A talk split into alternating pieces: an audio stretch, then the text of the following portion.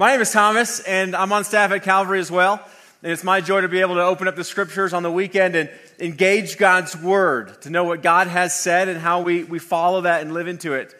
We've been in a series this, this year in the book of Luke, which is the historical record of all that Jesus said and did. It records his historical death and his historical resurrection. And we're getting ready to celebrate that at Easter.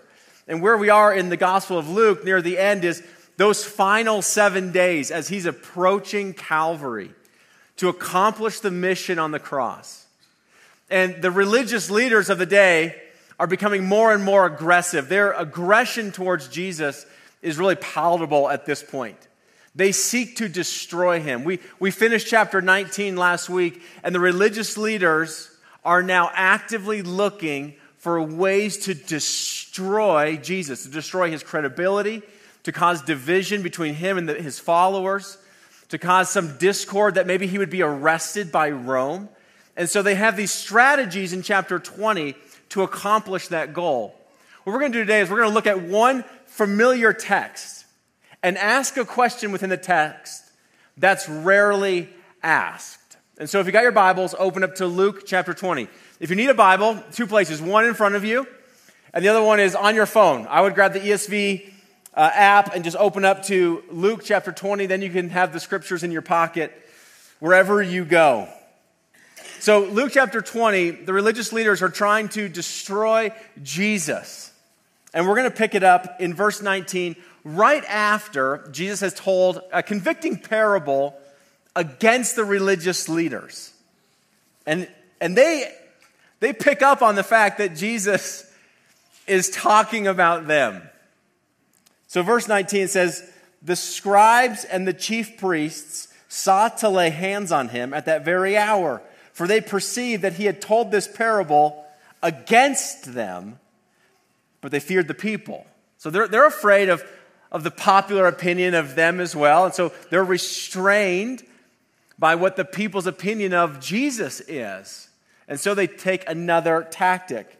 Verse 20 So they watched him and they sent spies who pretended to be sincere that they might catch him in something he said so as to deliver him up to the authority and jurisdiction of the governor. So one of their strategies is to present people to ask questions that should appear to be sincere. Like God loves questions. I don't know if you, if you know that. God loves your inquiry of Him. Like, is God really a God? Did He really exist? Did He really make this world? Did Jesus really come? He loves questions and inquiries. There are some people in the faith that I think are scared of questions, and they try to, they try to subdue your questions and say, don't, don't ask questions, just believe. God loves questions. He loves your questions. If they're asked in this humble posture of inquiry, like you want to know, these spies come asking questions to try to entrap, destroy him. Now, the questions we want to ask are always questions of inquiry. Lord, teach us. Help us understand how we might live, who we are, what we're up to. But they come with these deceptive questions in, tor- in, in order to try to get him arrested. So they asked him this question Teacher, we know that you speak and teach rightly. I mean, this is just like flattery. Like, we know you the best. Everybody likes you.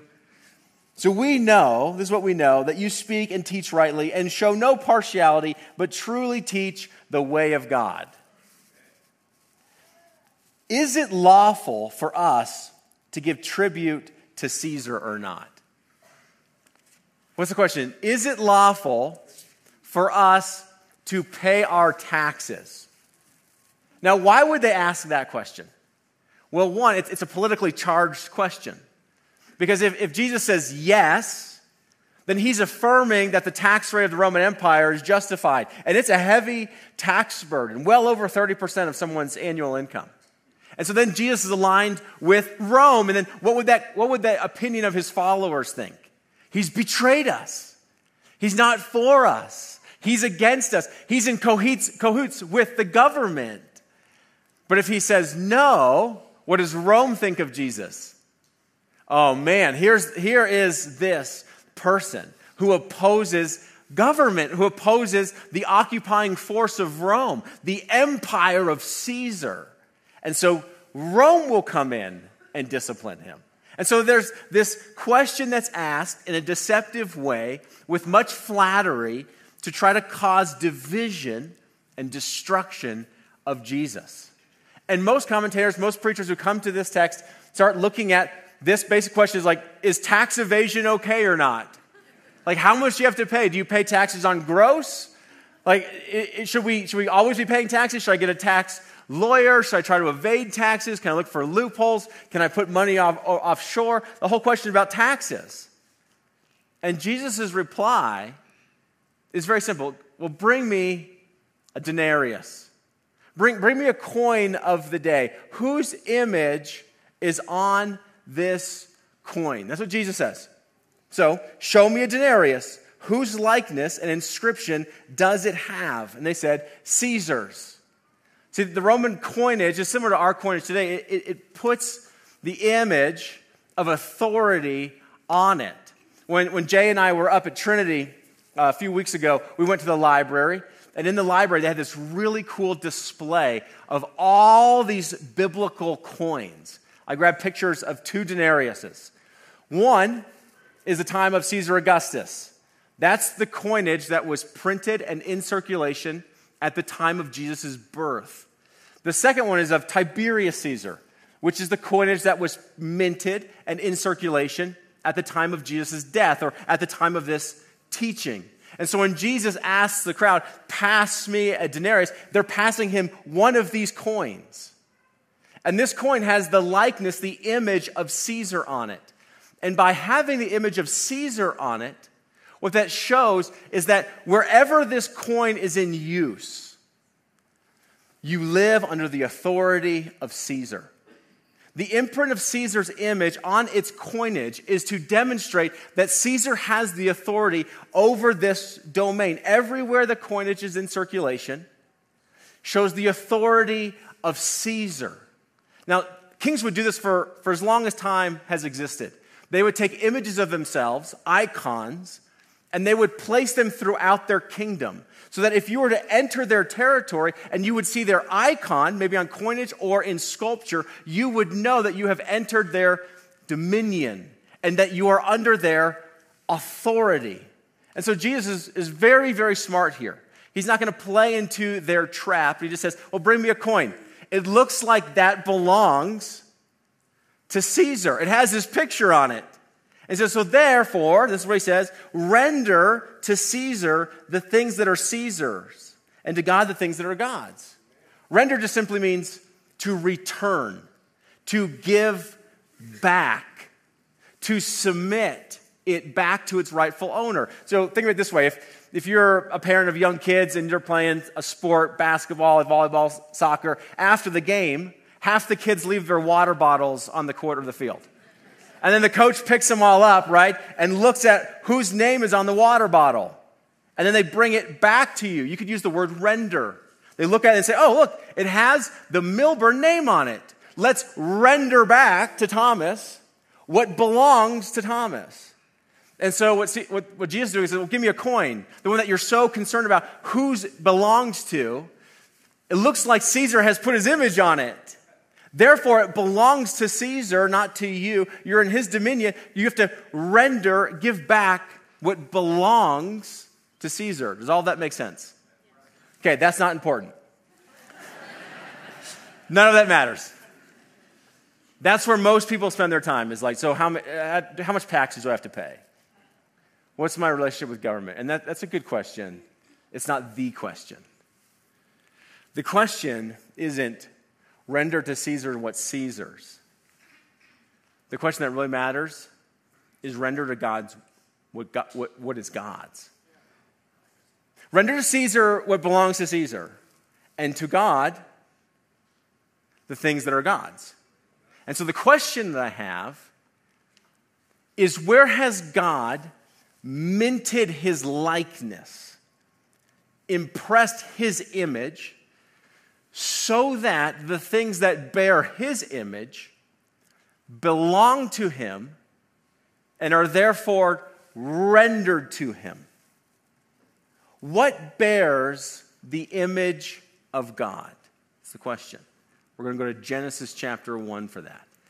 The very first pages of the Bible describe how God has created the world. He creates it in six days.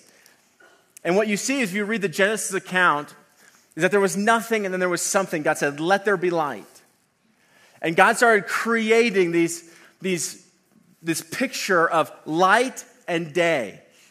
Darkness and sorry, light and darkness, night and day, sun and moon, land and sea, creatures above the earth, creatures on the earth. He creates plants and everything in the earth. And he creates plants and animals after their kind. And so he says, Look at these seeds for this kind of plant, and let it bring the plants of its kind forward. And then look at the animals inside the ocean, and let it bear fruit, let it have offspring according to its kind. And then look at the animals on the earth, and they will procreate and bring animals according to its kind.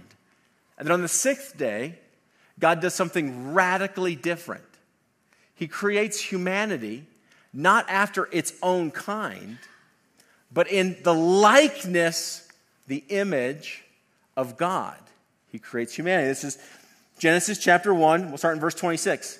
Then God said, Let us make man in our image. So, not according to their kind, not according to the kind of animals, but of a different kind. In the image of God after our likeness, and let them have dominion over the fish of the sea, and over the birds of heaven, and over the livestock, and over all the earth, and over every creeping thing that creeps on the earth. So God created man, or humanity, in his own image. In the image of God, he created him, male and female, he created them. So God says, Let us make humanity not after its own kind, but after our kind, in our likeness. We're going to create humanity in our image. And we're going to engender them male and female. And what it means to be male, what it means to be female, is this beautiful expression of the image of God. Maybe you've heard the term, it's a Latin term, imago Dei.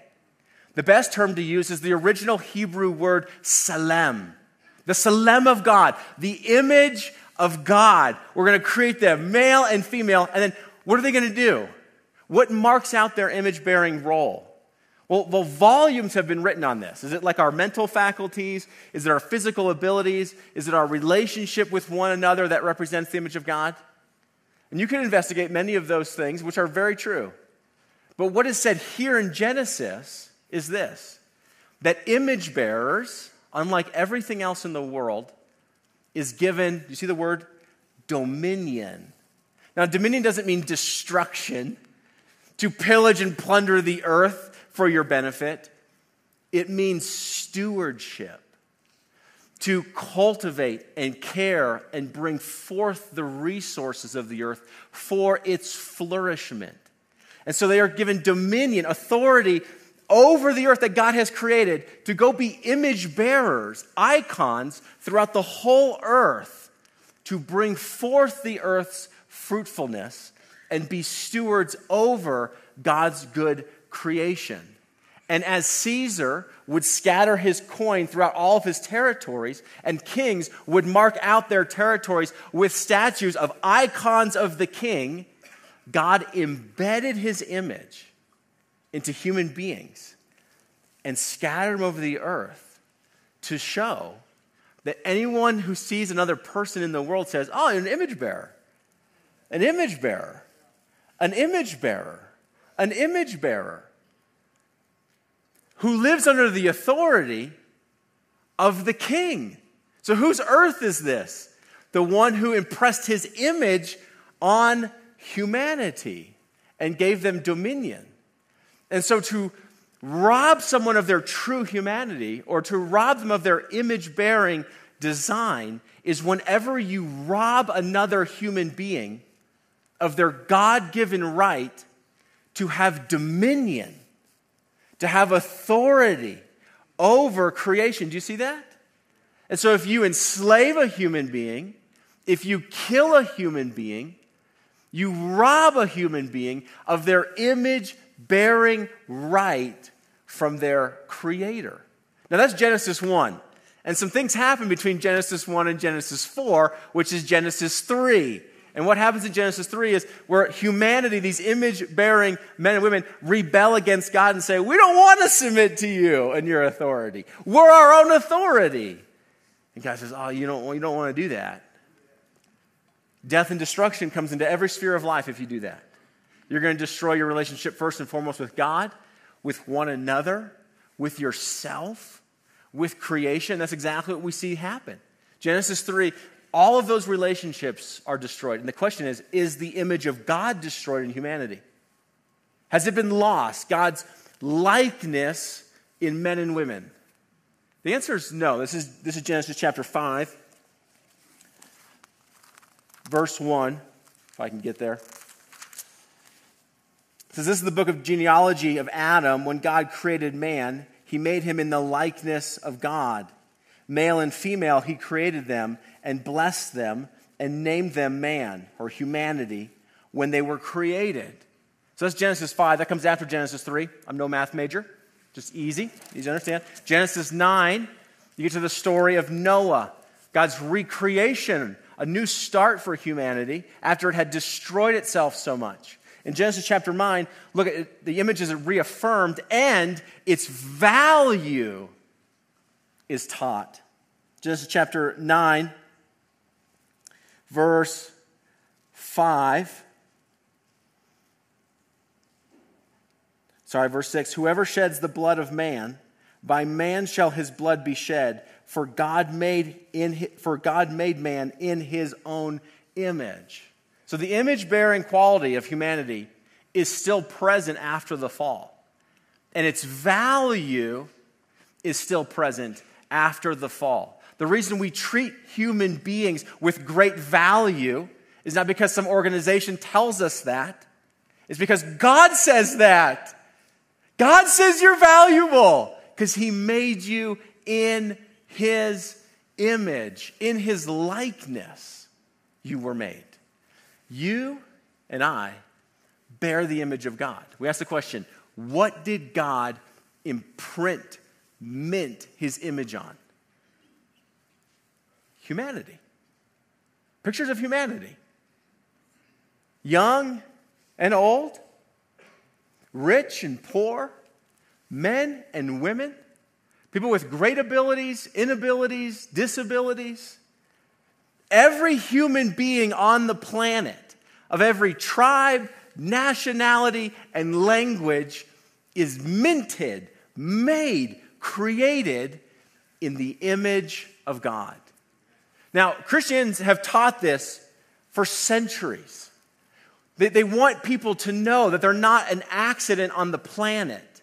They were designed on purpose and with a purpose, for a purpose. And they have catechized these things. I mean, they, they, they put them in, in ways in which people can understand. A catechism that I want you to look at is the Heidelberg Catechism. It happened in 1563. So this is post Reformation, when, when we tried to reform the church of all of its problems the church was unwilling, there was a huge split Catholicism and Protestantism. And now there were all these different branches of Protestantism, and, and there was a try of a, an effort to keep the unity amongst the church through these catechisms of, of what we believe to be true. And the Heidelberg Catechism came out of Germany in 1563. And the very first question that is asked is about this very issue. And the reason it was set up is to keep the unity of the church and then also to teach young members of the church what God has done. And so this is, this is the Heidelberg Catechism, and they're always set up in questions and answers. And I think this will be fun. I'll ask the question, and then collectively we'll read the first part of the answer. So here's question one of the Heidelberg Catechism What is your only comfort in life and death? Let's read the answer together. That I am not my own, but belong body and soul in life and in death to my faithful Savior, Jesus Christ. What is our only hope in life? We sang about this. What is our only hope in life and death? That I do not belong to myself, but that I belong in body and soul, life and death to Jesus Christ, to God, my Maker. Now that is not culturally acceptable today. And in the cultural moment in which we live in the West, this is not a, nat- this is not a worldwide thing, but this is the, a Western thing. Our culture is having an identity crisis. And they don't know who they are, and I would submit, because they don't know whose they are. They don't know who they are because they don't know who they belong to. They don't know who their heavenly Father is, the benevolent creator of them, who's made them and all of their uniqueness and beauty and personality and creativity and desire to create and have dominion and bring forth the resources of the world in His likeness. And so, we have to ask ourselves is this really true? Is this really true? Because if it's really true, if this is true, then to live in opposition of this truth does not bring freedom. It'll bring our own destruction. It'll bring our own destruction to live in opposition to this. There's a man named Alan Noble, and he writes this book, You Are Not Your Own. And this is his kind of synopsis of our cultural moment, of what the world believes about themselves. He writes, I am my own. Only I can define myself. It doesn't matter how other people see me, only how I see myself. And no one has the right to challenge how I may define or express myself. Our society assumes we are who we are and we belong only unto ourselves. And he says, This thinking is like a cage. And the metaphor he gives to, to describe the cage that that does for the human soul is this analogy of a lion at a zoo. Alan writes Imagine a lion caged behind steel bars and concrete walls at a zoo. You've been to the Denver Zoo, you've probably seen all of these animals in cages. The lion's habitat, the nutrient dense food, they have overhead lighting, Everything has been engineered to prolong the lion's life and keep it docile. And yet, although this habitat was built for a lion, the lion it was built for doesn't exist anywhere in reality, in the world, except it exists in captivity alone. The lion doesn't hunt anymore, it doesn't roam, it doesn't behave like any lion in the savannah. The zoo is more than a habitat. It has changed the lion into a different kind of animal entirely. You see the picture he's saying? You take a, a lion as it's made to be, roaming the savannah, hunting, and you bring it into a cage and you domesticate it and you feed it so that its life is prolonged and it stays docile. That's no longer the lion it was made to be. And then he unpacks this idea of individual self expression being the cage in which humanity has now found itself in the West. And it is altogether a different creature. Not who God made us to be in the image of God, to have dominion and to shape and create and steward the earth that He gave us. And so to live as the ultimate good is that I belong only to myself and I am who I say that I am and I will determine who I am, truly will not free us. It will ruin us. If the Bible is true, telling us that you were created, made in the image of God, in the likeness of God, to be the children of God. And so the question I would have is Is the current modern medicine of the self helping? I would submit that it's not. Colorado, and the children's hospitals of Colorado, have indicated that they've had a 75% increase amongst young adults using their emergency services under the title of behavioral and mental health crisis. Perhaps the modern remedy for you to go discover, determine who you are is not helping. But for us who are educators, who are community members, who are parents, to teach our children that they are fearfully and wonderfully made in the image of a benevolent God who loves them. And for them to discover the beauty and purpose and design and power that God has put in them, perhaps it's time to give an old remedy a try. What is my only hope in life and death? That I do not belong to myself, but I belong to God, my Redeemer. So that's the image of God. It's a long way to get to what bears his image. Here's the question Render to Caesar what belongs to Caesar, then render to God what belongs to God. How do we render? Give back to God what belongs to God? What do we do? We, we give ourselves back to God. This is what Paul writes to a church in Corinth.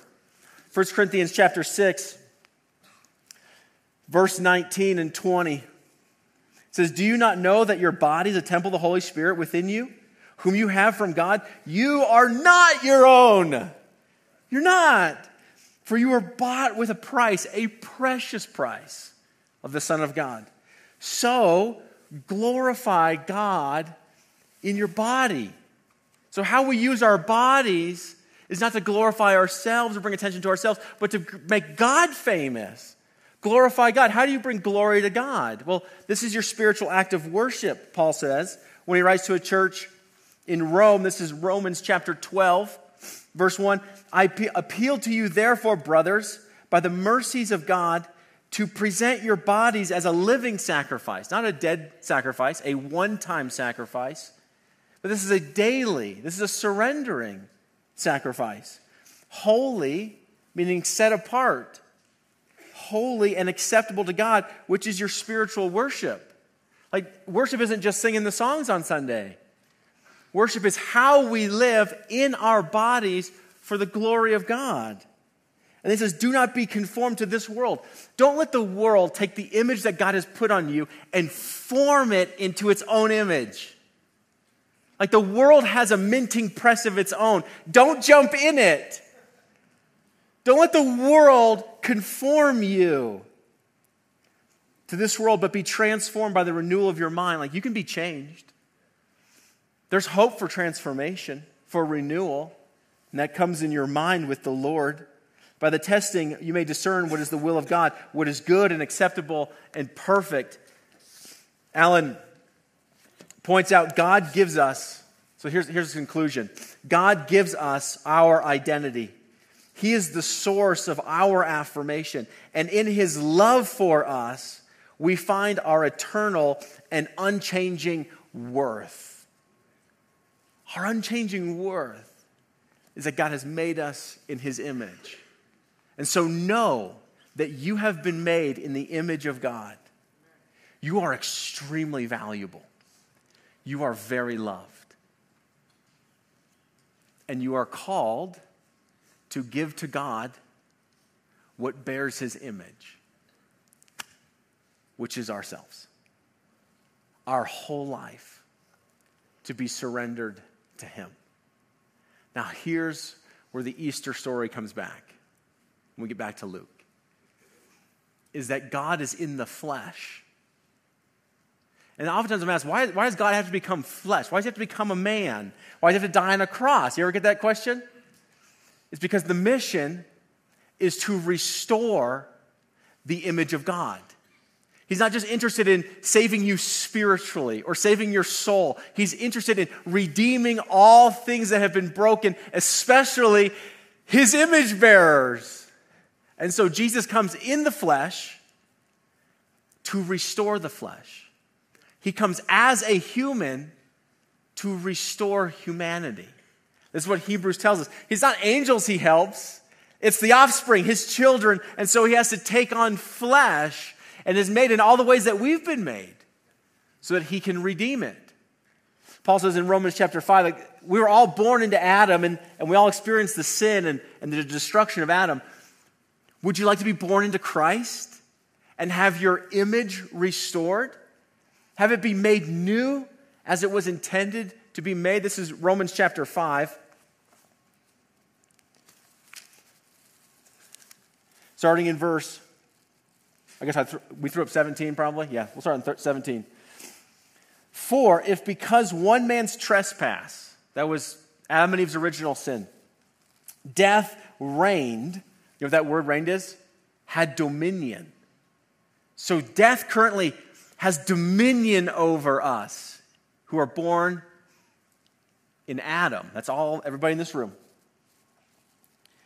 Much more will those who receive, you have, to, you have to receive this gift, the abundance of grace and the free gift of righteousness, reign, give you your dominion back in life through the one man, Jesus Christ. Saying, everyone was born in Adam in this room, and death has dominion over us. Our image is broken. But if you receive the grace of Jesus Christ, what he did on the cross, then you'll be having the dominion, the reigning dominion of an image bearer back in life through the work of Jesus Christ. What wonderful news is that? And so, this is what Jesus is on mission for. This is Romans chapter 8, verse 29. For those he foreknew, those who, who was going to come to him, he also predestined. He determined that something would happen to those who come to him. What did he predetermine would happen to you if you come to Jesus? To be conformed to the image of his son, in order that he might be the firstborn amongst many brothers and sisters. So, those who come to Christ, what is Jesus going to do for you? Is form you into the image of the perfect human, to restore to you the image of God, the Tselem that has been bent and distorted. How wonderful is that? That Jesus Christ came so that you would know whose you are and by knowing whose you are, you know who you are and your need for a Savior to come and restore what has been broken. And so this Easter, we look and say, oh, there's Jesus the Christ, who not only saves our soul, but redeems humanity and to form us into his own likeness. Now, I don't know about you, but that makes me want to sing.